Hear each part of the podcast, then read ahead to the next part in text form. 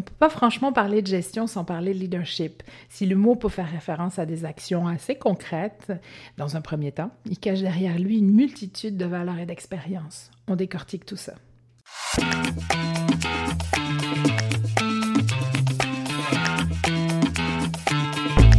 Bienvenue sur le podcast de Tout gérer. Je suis Mashkanou, guide en gestion personnelle et professionnelle. Dans chaque épisode, je vous partage mes expériences, mes réflexions et mes outils de maman et de gestionnaire. En quelques minutes, je vous donne des trucs qui marchent pour tout gérer en douceur, à la maison et au bureau. Allez, prépa prêt, on y va!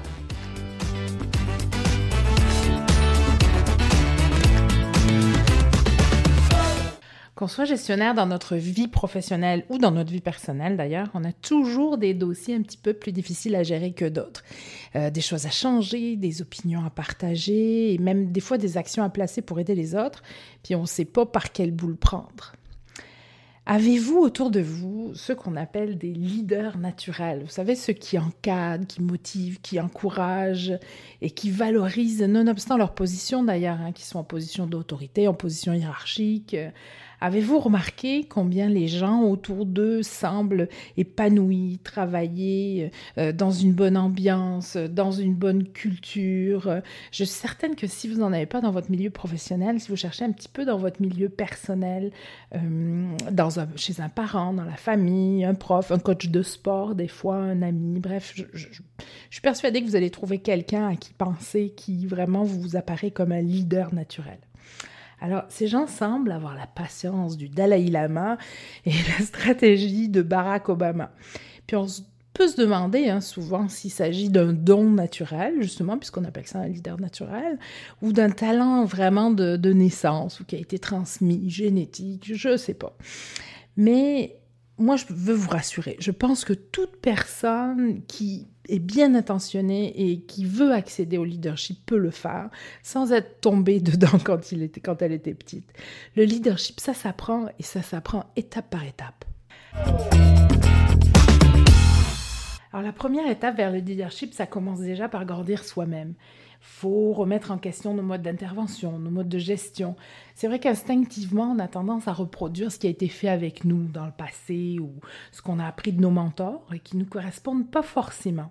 Donc on a le réflexe de reproduire certaines choses, certaines façons de faire, mais il faut se regarder, puis être honnête avec soi-même, savoir reconnaître ses qualités, mais accepter aussi nos erreurs, puis nos incompétences. Donc ça, ça va être la première étape.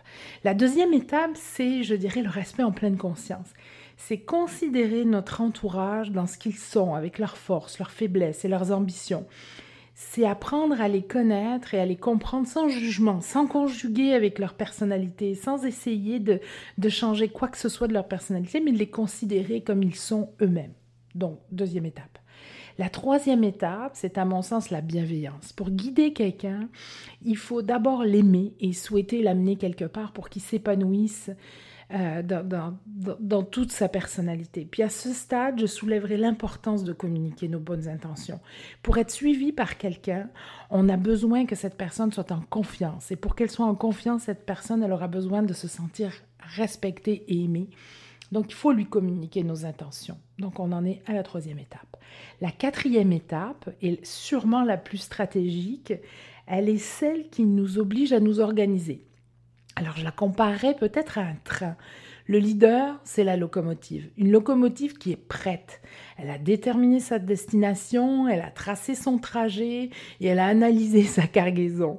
Elle a pu qu'à tirer avec force, avec stabilité, équilibre et un rythme bien sûr qui respecte la capacité du train au complet parce que si tout le monde ne suit pas, ben, le train il a comme un problème. Dans cette métaphore, je compare le leader à une locomotive, mais je veux quand même pas que vous vous mépreniez. Un bon leader n'a pas besoin de tirer son équipe pour avancer. Il est devenu un modèle charismatique et son entourage n'a qu'une envie, c'est de le suivre et de l'imiter. C'est pour ça qu'on parle d'un modèle. Et enfin, la cinquième étape, la plus agréable, c'est celle de la valorisation. Arriver à gérer avec leadership, ça vous apportera de vrais résultats. C'est très valorisant pour vous et pour les personnes que vous coachez. Vous remarquerez aussi que les personnes que vous gérez seront plus en confiance, plus productives, plus proactives et finalement beaucoup plus autonomes. Je peux vous assurer que le jour où quelques-uns de mes employés sont venus me présenter un projet de travail sur quatre jours au lieu de cinq, et ça partait vraiment d'une petite histoire anodine où un jour, euh, lors d'une conversation informelle, ils m'ont dit Ah, ben nous, on préférerait travailler quatre jours que cinq jours, ça nous laisserait au moins une journée pour pouvoir organiser euh, nos choses et notre vie personnelle. Et je leur ai répondu, écoutez, moi je suis ouverte à tout. Si vous avez ce projet-là, que vous me présentez un projet qui est viable et qui respecte toute l'équipe, je suis ouverte.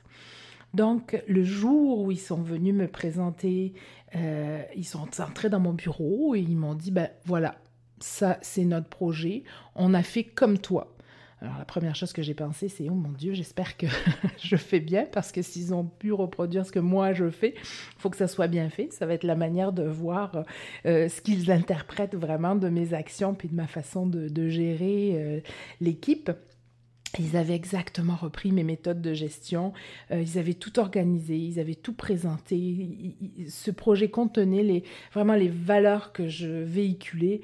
Puis je peux dire que si je veux reprendre mon histoire de locomotive tout à l'heure, c'est un petit peu le moment euh, de mon histoire où je suis passée de locomotive à leader et où je me suis sentie vraiment euh, propulsée par mon équipe qui avait repris ma façon de travailler et qui respectait euh, tout le reste de l'équipe, la façon de travailler. Et, j'ai vraiment été très fière. Donc c'est notre cinquième étape vraiment de, de valorisation.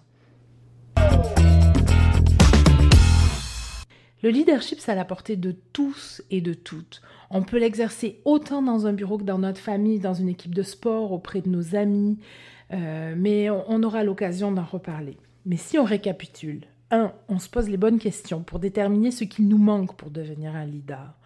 2. On observe notre équipe, notre famille et on analyse ce, ce qu'on a besoin de faire pour bien les accompagner. 3. On communique nos bonnes intentions. 4. On planifie notre projet et on le met sur des rails. 5. On valorise et surtout on n'oublie pas de se valoriser soi-même. Soyez indulgent et patient avec vous-même. Ne jugez pas vos interventions passées et les choses que vous avez fait en gestion dans votre passé. On ne se construit pas bien dans la culpabilité ou dans le regret de ne pas avoir fait certaines choses. Si vous écoutez ce podcast, c'est que vous avez décidé de changer des choses. Continuez à regarder vers l'avant. Toute méthode ne se maîtrise pas ni en un jour ni en un clin d'œil. Ça prend du temps, ça prend de la pratique, des réflexions, et ça prend de l'expérience et ça prend aussi des échecs. Je vous retrouve pour des questions sur le site de toutgérer.com et dans un autre épisode pour quelques conseils pour se préparer à tout gérer. À bientôt.